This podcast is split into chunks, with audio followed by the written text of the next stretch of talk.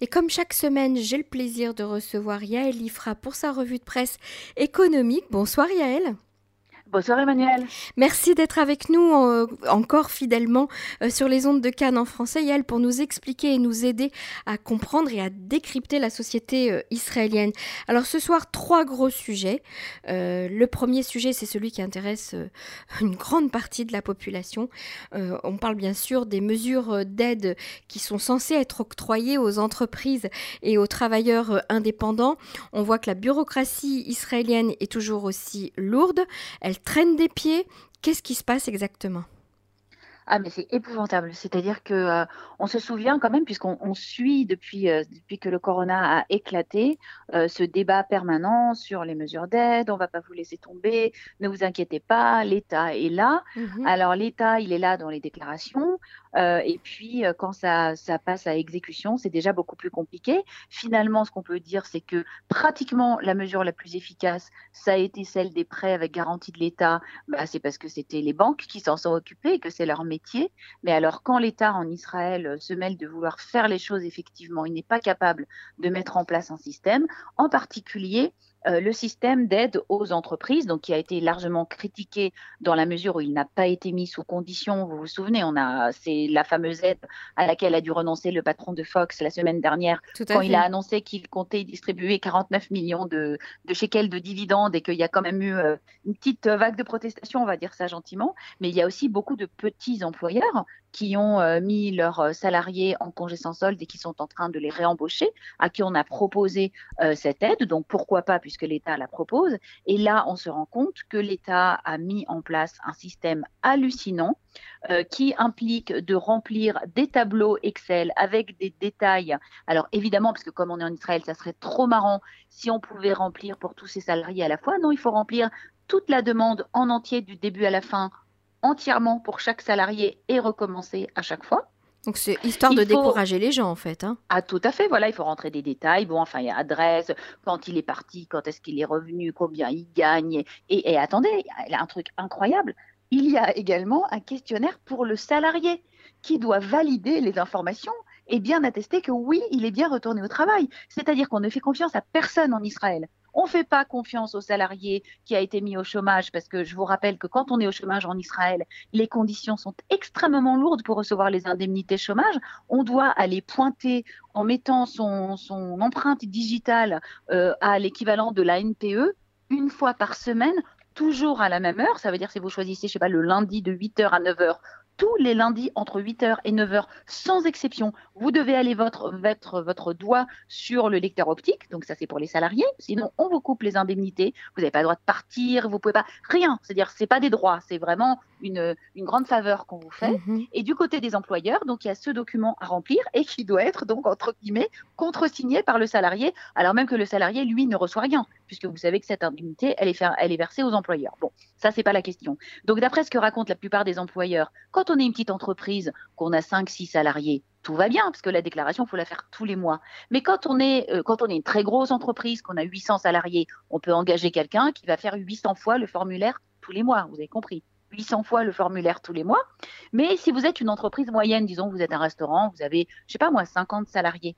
Comment vous faites? Vous avez vraiment le temps, vous, le, patron du restaurant, avec tous les soucis que vous avez, de remplir 50 fois le formulaire tous les mois alors évidemment, comme vous le disiez au début, tout est fait pour décourager, tout est fait pour que finalement ces sommes soient exploitées, on va pas dire au minimum, mais bon, on, se dit toujours avec cette espèce de cynisme un petit peu euh, soviétique qui existe en Israël, bah écoutez, euh, s'il n'a pas le temps de passer 50 heures de son temps à remplir ce formulaire, c'est probablement qu'il n'a pas vraiment besoin de cet argent. C'est toute l'idéologie du ministère des Finances ou du moins euh, du fisc israélien que l'on retrouve tout en beauté euh, ici. Donc ça, c'est la première chose. Et puis on se rend compte que finalement, selon une étude qui a été lancée, euh, seulement 47% de toutes les aides d'État qui ont été accordées, annoncées, les fameux 100 milliards, n'ont pas été, euh, ont été distribués. Donc ça veut dire que plus de la moitié de l'aide n'a pas été distribuée. Euh, l'argent, on ne sait pas quand il arrivera. Et effectivement, derrière tout ça, se cache un soupçon très lourd que euh, les autorités en Israël se disent, bah, écoutez, finalement, les gens qui s'acharnent pas, c'est qu'ils n'en ont pas vraiment besoin. C'est toujours ça d'économiser. Ok, bon, bah écoutez, ne lâchez pas, euh, ne baissez pas les bras, continuez à réclamer euh, les aides auxquelles vous avez droit. Euh, c'est la leçon à tirer ah de ça aujourd'hui parce que nous, eh bien, les francophones, hein, on n'a pas trop l'habitude d'être nudnikim, comme on dit en hébreu. eh bien oui, il faut l'être, il faut l'être comme les Israéliens, n'abandonnez pas. Et ce qu'on peut dire, Emmanuel, en tout cas, par rapport à toutes ces mesures et par rapport disons qu'il y a un décalage énorme entre les discours des politiques euh, qui se veulent rassurants, qui se veulent un peu lénifiants, et l'attitude de l'État en Israël qui n'est pas du tout habitué à être sympathique. L'État en Israël, c'est pas votre ami, c'est quelqu'un à qui, quand vous voulez demander quelque chose, il faut s'accrocher, réclamer. Et, aujourd'hui, cette, cette vision, on va dire, de l'aide, quand les gens sont vraiment au plus bas et que le désespoir économique commence à pointer son nez, c'est vraiment un décalage extrêmement euh, douloureux et on voit que finalement, les Israéliens, qui sont quand même des durs à cuire, on peut dire qu'ils ont le cuir dur. Là, ils sont complètement désemparés face à ces obstacles, à ces bâtons qu'on leur met dans les roues, dans une situation dont ils sont pourtant vraiment pas responsables, puisqu'il s'agit là, pour la plus grande partie, d'entrepreneurs dont l'État a décidé d'arrêter l'activité par décret. C'est ça. Ils subissent en fait une décision d'État et pour laquelle eh bien, il n'y a pas euh, de contrepartie. En tout cas, pas n'assume pas. Enfin voilà, le, minimum, c'est d'assumer. Le mmh. minimum, c'est de dire bon, on vous a mis au chômage, mais non, c'est même pas ça, parce que vous savez très bien qu'en Israël, le principe, c'est que personne n'est jamais responsable. Ben là, c'est un petit peu cette, cette, cette espèce d'idée là qu'on retrouve derrière, l'idée de ben c'est on vous a fermé, d'accord, mais c'est quand même pas de notre faute.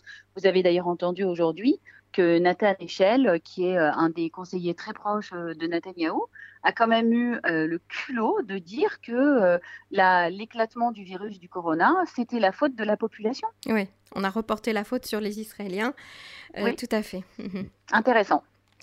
Alors le deuxième sujet est un sujet un peu plus compliqué, on va dire ardu, euh, que vous allez nous expliquer très clairement comme d'habitude.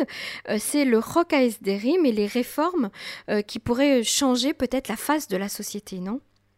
Exactement. Alors voilà, je vais expliquer en quelques mots. Donc Israël, c'est un État comme tous les autres dans lesquels on passe une loi budgétaire soit tous les ans, soit tous les deux ans en ce moment, c'est le, fameux débat, mais ça, c'est pas tellement important.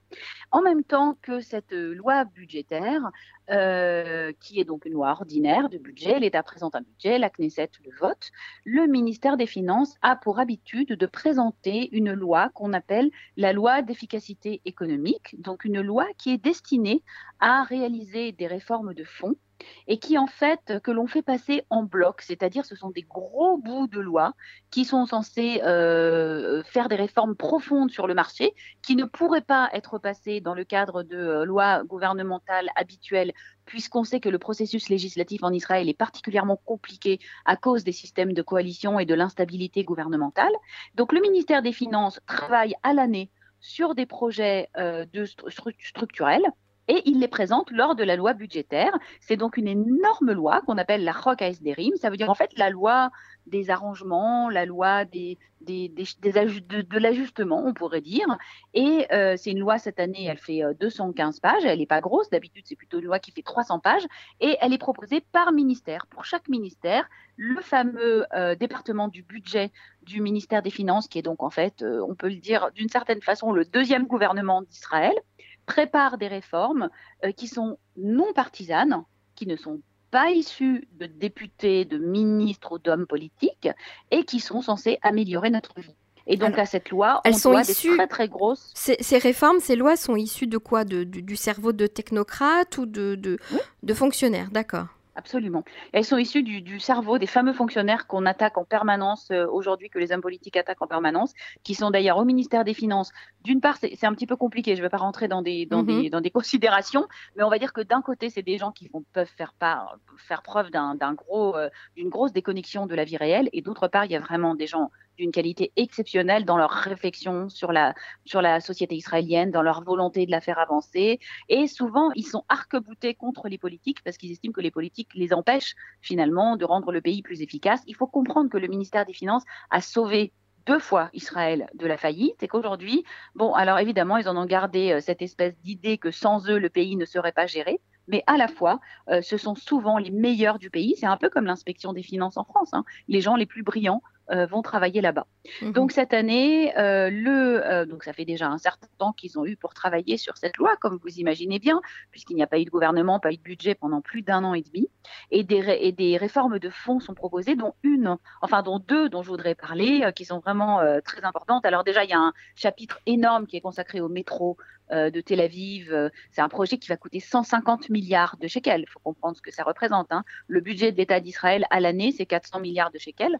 Donc, évidemment, ça va être allé sur plusieurs années. Ça va être un partenariat public-privé. Mais donc, ils veulent absolument accélérer euh, cette, euh, cette réforme. Donc, ils ont imaginé tout un processus législatif avec un système de société pour que ça avance plus vite. Vous savez que le projet a déjà pris pas mal de retard. Mhm. Donc, pour eux, ils estiment que pour booster le PIB d'Israël et qu'on sorte le plus vite possible de la crise du corona, il faut engager les réformes sur les infrastructures. Mais, euh, par exemple, il y a quelque chose de très, très intéressant dans cette loi. Au-delà de, par exemple, la possibilité d'installer des panneaux solaires sur votre toit et de produire votre propre électricité. Ou alors, oui, oui, ça, ça fait partie de la loi. Euh, il y aura également une réforme de tout le processus dont on avait parlé. Vous vous souvenez, Emmanuel, lors d'une conférence, euh, d'une émission, euh, le processus de rétribution entre les coupes les caisses d'assurance maladie et les hôpitaux. Vous vous souvenez l'histoire de mhm. tarification à l'acte qui font que du coup, donc ça, ils ont fait une réforme complète de ça. Donc je passe pas là-dessus, mais essentiellement, ils ont consacré un énorme chapitre très important à la formation professionnelle. Pourquoi? Eh bien parce que aujourd'hui en Israël, on le sait il y a euh, entre 750 000 et 900 000 chômeurs. Il y a 20% de taux de chômage et on sait que euh, au moins 20 à 30% de ces salariés ne retourneront pas à leur ancien travail. Mhm. Ça ne veut pas dire qu'ils vont pas trouver un nouveau travail, mais ça veut dire qu'il est absolument temps de revoir entièrement, de fond en comble, les mécanismes de formation professionnelle. Et ils ne pourraient pas s'inspirer euh, de, du système qui existe en France avec la formation continue, qui est en partie financée par les employeurs, etc. Alors, on n'en est pas du tout là, malheureusement. C'est mmh euh, déjà soulevé le problème plusieurs fois parce que moi, ça m'intéresse beaucoup. Le député avec lequel je travaille s'intéresse à la flex-sécurité, euh, justement un peu à la scandinave. Donc, on en a parlé. Non, on n'en est pas là. Mais par contre, sachez qu'en Israël, la formation professionnelle se trouve un petit peu à la façon années 50, à l'intérieur du ministère du Travail qui dispense les formations lui-même, hein, parce que bon, voilà, il n'a que ça à faire le ministère. Au lieu de s'occuper de légiférer, de faire le régulateur, il fait également euh, des formations. Donc évidemment, vous vous imaginez, le budget est minable, 200 millions de shekels par an. Donc vous voyez à peu près, hein, mhm. c'est-à-dire c'est juste rien. Et avec ce budget, on dispense des formations sans aucune coordination avec les employeurs sur des métiers qui parfois n'existent plus. Euh, avec euh, des montants euh, qui sont très très très très peu élevés. Mhm. on ne paye pas les gens pendant qu'ils sont en formation, donc ils doivent prendre de leur propre argent pour pouvoir aller se former. Enfin, vous imaginez. Donc on se rend compte que ça va pas. Sauf que Israël était en plein emploi jusqu'à il y a six mois, je le rappelle. On avait à peine 3% de taux de chômage. Donc pourquoi se fatiguer à rénover ce système? Eh bien là, c'est le moment. Euh, euh, le, ministère des Finances propose une réforme de fond en comble sous forme de privatisation, c'est-à-dire pas de privatisation, mais de, euh, de, sortir à l'extérieur les formations, de donc rémunérer mhm. des instituts de formation, travailler avec les employeurs. Oh, ça c'est bien, c'est un bon, ah, mais c'est un changement une réforme qui peut être très important.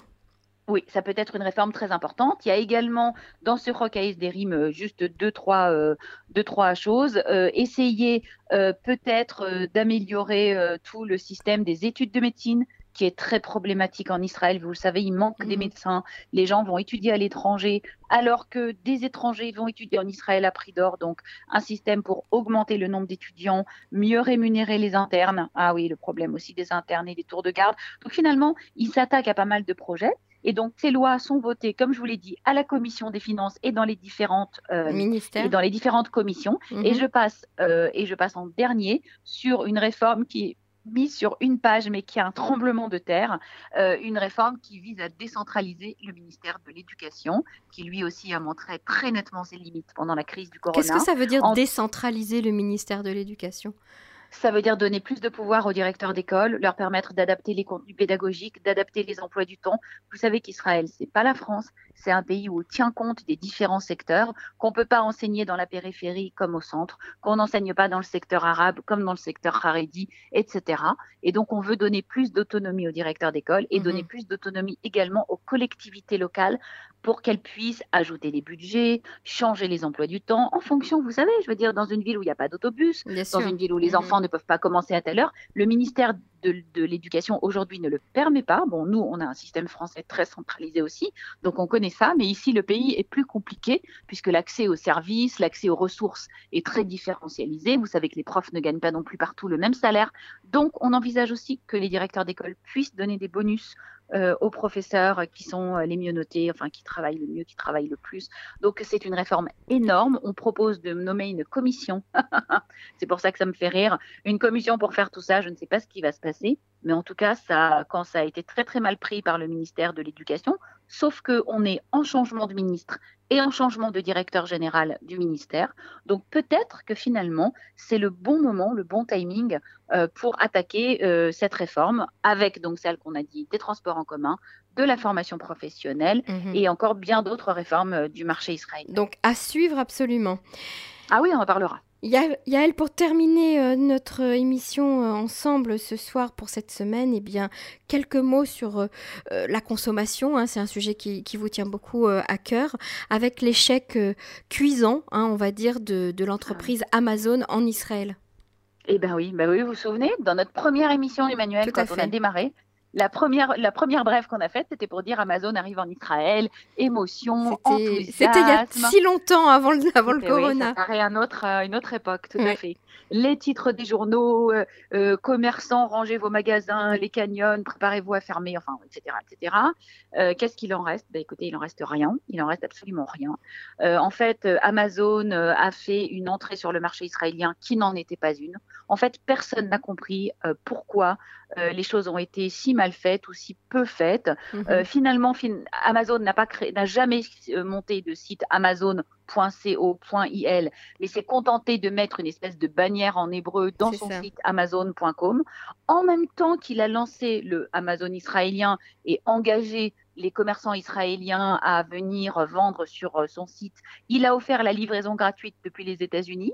Donc personne n'a compris à quoi ça, à quoi ça visait. C'est-à-dire qu'en fait, les mhm. commerçants israéliens, le peu de commerçants israéliens qui sont venus, qui ont investi, qui ont mis en place des sites parce que tous n'avaient pas des sites, se sont vus obligés de respecter les standards d'Amazon de livraison en 48 heures, euh, de livraison locale, sans que Amazon ne fasse le moindre effort pour les promouvoir, pour les aider, pour les mhm. mettre en avant, contrairement à ce qui se passe dans les autres pays. Et pour le dire très clairement, euh, c'est dans un article du Yediot Achronot qui est paru hier dans le Mammon, euh, un commerçant, euh, un spécialiste de l'e-commerce qui travaille dans le monde entier, mais qui se trouve être israélien, raconte que lui, il a des magasins en Australie et que un magasin virtuel, hein, on s'entend bien, un magasin virtuel sur Amazon Australie, quand il a ouvert ses magasins virtuels en Australie euh, sur Amazon, il dit on m'a offert des réductions et des coupons et on m'a remboursé les frais de douane et on a promu mes produits et j'ai eu de la pub gratuite.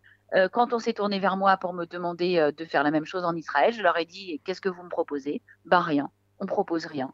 Donc en fait, il y a quelque chose d'un peu étrange dans cette façon qu'Amazon a eu de faire les choses. Ils n'ont jamais eu l'intention d'ouvrir le moindre entrepôt en Israël. Mhm. Sans entrepôt, Amazon, ça ne sert à rien.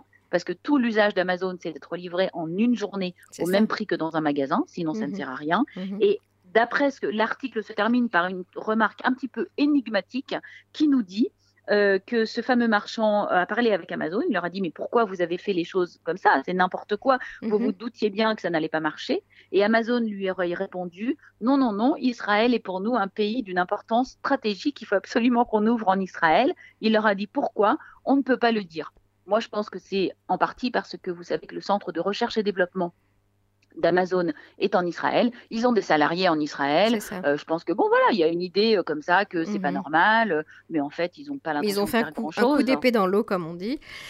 Ah mais complètement. Non mais attendez, il y a des marchands qui ont investi des dizaines de milliers de shekels, Emmanuel, hein, mhm. pour améliorer leur site euh, sans jamais rien vendre. Il y a des gens qui ont engagé des personnels. Il y avait des gens qui proposaient leur service d'être intermédiaires. Vous savez, vous accompagner leur, pour, mettre en place votre magasin virtuel sur Amazon en échange de commissions. Bon bah voilà, ces gens-là évidemment n'ont rien gagné. Euh, c'est quand même euh, une grosse déception. Et une fois de plus, juste termine, c'est pour montrer que Israël, c'est un pays que tant que le coût de la vie sera aussi élevé, tant qu'on sera sous l'emprise de ces mmh. monopoles et de ces duopoles, personne ne nous prendra jamais au sérieux. Yalifra, merci. Shabbat Shalom et on se retrouve la semaine prochaine sur Cannes en français. Shabbat Shalom, merci Emmanuel.